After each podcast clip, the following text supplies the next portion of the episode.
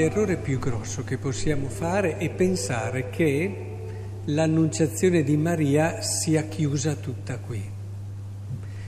Cioè in un momento puntuale, eh, quasi che, bene, Maria ha detto sì, quindi è stata brava e si è realizzata la salvezza.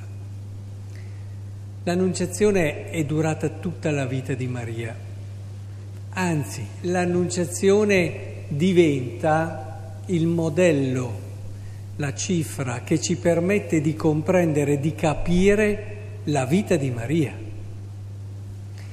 Ed è per questo che dobbiamo prima di tutto cercare di entrare in una prospettiva che ci dà la possibilità di leggere la vita di una persona a partire da quella che è una, in questo caso, un evento che ci dà la chiave. Ecco, penso che se questo vale per Maria, e lo sappiamo, e forse non è neanche difficile da dimostrare, perché quel sì lì che Maria ha detto lo ha dovuto ripetere tante altre volte, in modo particolare l'ha ripetuto sotto la croce, perché a quel momento lì, quel sì lì aveva un significato di fiducia, di affidamento. Eh, immaginate, gli ha appena detto che colui che l'ha creata sarebbe diventato la sua creatura. Beh, ci, eh, ci, vuole molta fiducia e, e, ci vuole un abbandono totale perché razionalmente eh, non, è, non, combina, non, lo, non, è logico, non ti dà un risultato possibile. E quindi c'era un affidamento, certo, una fiducia che è proprio anche di chi è giovane. Le persone giovani si affidano più facilmente, hanno questa capacità di andare oltre quello che è un calcolo continuo, che invece più andiamo avanti nell'età, più diventa quasi spontaneo e siamo più portati a calcolare, a misurare, a considerare, a verificare. Ma dopo questo sì ha dovuto rivestirsi di altre facce, di altri aspetti. Eh, il fatto di non sempre capire e comprendere eh, quando suo figlio cresce, ricordate i pochi episodi, ma ce ne saranno stati tanti di più. Il Vangelo ce ne ricorda alcuni che ci fanno intuire come tutto il percorso della vita della Madonna è stato contrassegnato da questa proposta di Dio per il mondo e per lei, le due cose non sono mai slegate, nel momento in cui ti apri alla proposta di Dio che ti fa per il mondo e per gli altri, ecco che allora tu capisci meglio chi sei, quindi queste due cose sono sempre collegate tra di loro e arriva fino al sì anche della sofferenza, eh, delle di quella che è l'immagine della sofferenza più grande che ci possa essere per una persona, che è quella di una madre che vede morire ingiustamente e in modo così terribile suo figlio. Poi ci saranno anche altri aspetti di questa annunciazione dopo, quando lei è vicina, raccogliendo quello che è l'invito di suo figlio, perché anche quello è stato un sì, cioè una madre poteva chiudersi in se stessa e nel suo dolore e invece ha raccolto l'invito di suo figlio e rivolto a Giovanni ecco tua madre e a lei ecco tuo figlio. E quindi ha preso come in un nuovo sì nelle sue braccia quasi le ha riaccolte nel suo grembo la nuova Chiesa che stava nascendo. E questo per farvi capire che non possiamo questa ingenu- commettere questa ingenuità, avere questa ingenuità, cioè pensare che l'annunciazione sia chiusa lì.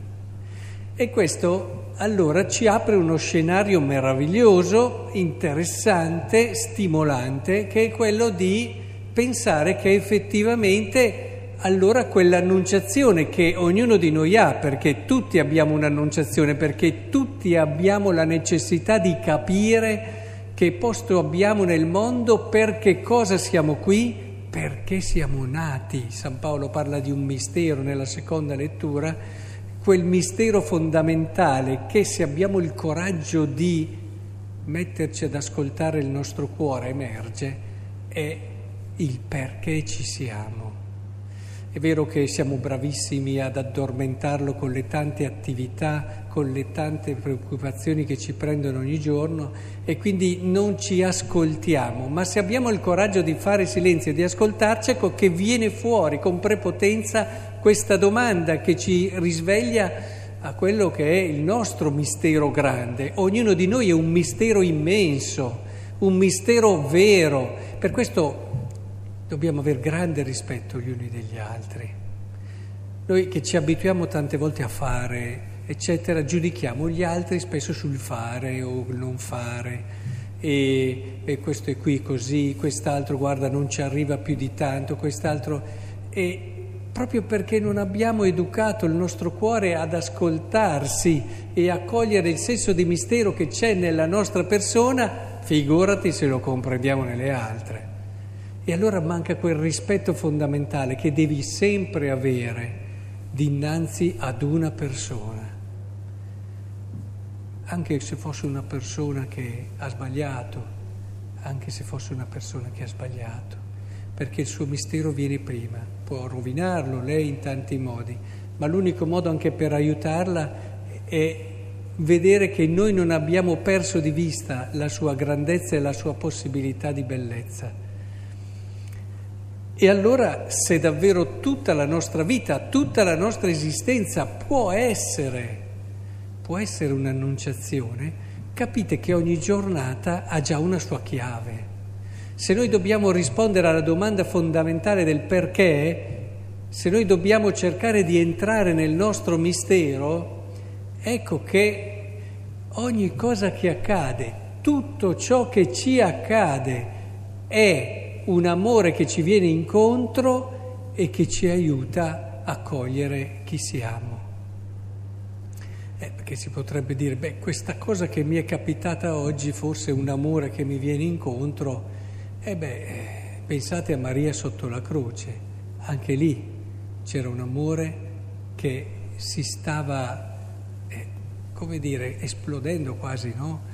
E che stava per ricoprire tutto il mondo un amore eterno dove Maria era chiamata ad entrare.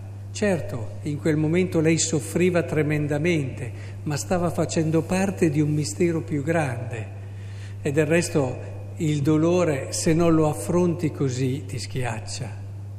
Eh, quante persone ho visto, eh, come dire, schiacciate, se non mi viene un altro termine comunque sotto quei dolori che non riuscivano a inserire in un qualcosa di più grande.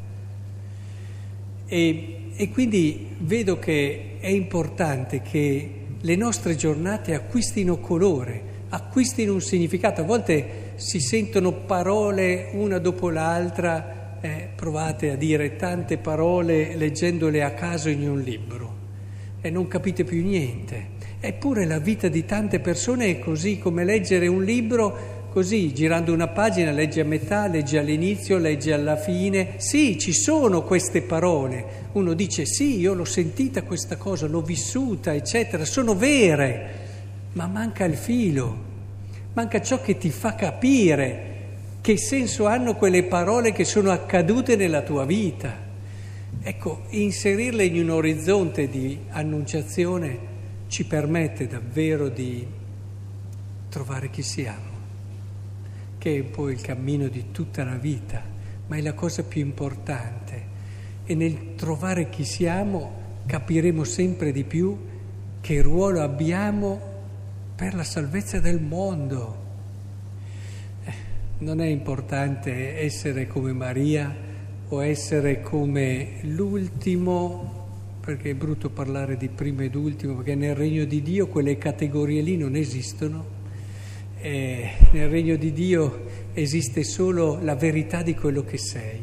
Allora ci saranno persone che hanno realizzato quello che è il loro mistero in pienezza e ci sono persone che sono rimaste in, incomplete. E ora è importante vedere come anche la persona più semplice e nascosta, del resto Maria non crediate che ha vissuto una vita che, lo dico sempre, se fosse vissuta qui in mezzo a noi non ci saremmo neanche accorti probabilmente di questa sua grandezza. E, e quindi una vita umile, semplice, ma illuminata da quello che era ciò che Dio gli aveva chiesto, perché era ciò per cui era nata e non c'è felicità al di fuori di questo mistero e di questa verità del mistero. E illuminiamo allora le nostre giornate perché ormai siamo a Natale, il mistero del Natale ci deve riportare davvero a questa verità. Cristo viene per rivelarci chi siamo, Cristo viene per darci una buona novella ed è proprio aprendoci a questo mistero, vivendo questo amore che ci viene incontro tutti i giorni e se non si prega non lo si capisce questo. Eh? Abbiamo un bel da dire, non ho tempo, adesso ci sono da fare, fate pure, fate pure, però alla fine poi fallite lì, che non è un fallimento piccolo. Cioè io non obbligo nessuno a pregare, dico solo stai attento, perché se non preghi rischi di fallire le cose importanti della vita. Cioè se non ti metti in quell'atteggiamento, se non ti dai tempo per ascoltare Dio, per ascoltare te stesso, se non ti dai tempo, corri, corri e corri e poi, e poi cioè abbiamo solo questa esistenza con una immensa potenzialità e possibilità, meglio ancora. Ecco allora, mettiamoci in questo clima bello, tutti così preoccupati, non possiamo fare questa cosa, non possiamo fare quell'altra cosa, e via senza cenone, e via senza qui, e via senza là, tutti preoccupati perché non si può uscire, ma cerchiamo di cogliere che la cosa più importante non ci è tolta. Eh?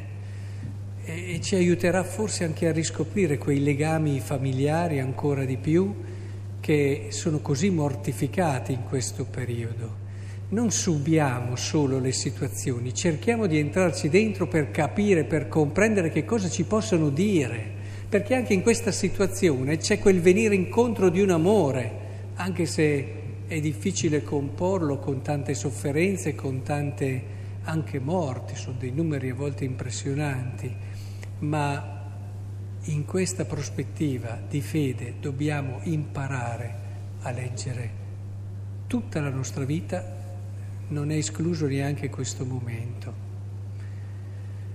Stringiamoci allora attorno a Maria, sì, lì con lei, chiamiamola quando facciamo fatica, diciamoglielo, eh, non è un problema, Maria, ma spiegami un attimo come hai fatto, è che io faccio così fatica, aiutami a, a mettermi in questo atteggiamento che nell'annunciazione abbiamo visto quasi a fotografia ma aiutami a capire come hai fatto quando si è perso tuo figlio, aiutami a capire quando hai fatto sotto la croce, aiutami a capire come hai fatto nel cenacolo quando è stato donato lo Spirito, eccetera. Diteglielo, diteglielo, lei vi aiuterà, non aspetta altro. E allora vi accorgerete che quando, e io ve lo auguro, realizzerete quello che siete nel modo più bello secondo il cuore di Dio, e sarete lì nel regno dei cieli, vedrete che tra voi e Maria non ci sarà una grossa distanza. Noi qui su questa terra facciamo le distanze, uno grandissimo, l'altro più piccolo. No, sarete semplicemente come il cuore di Dio vi ha pensati, proprio come Maria.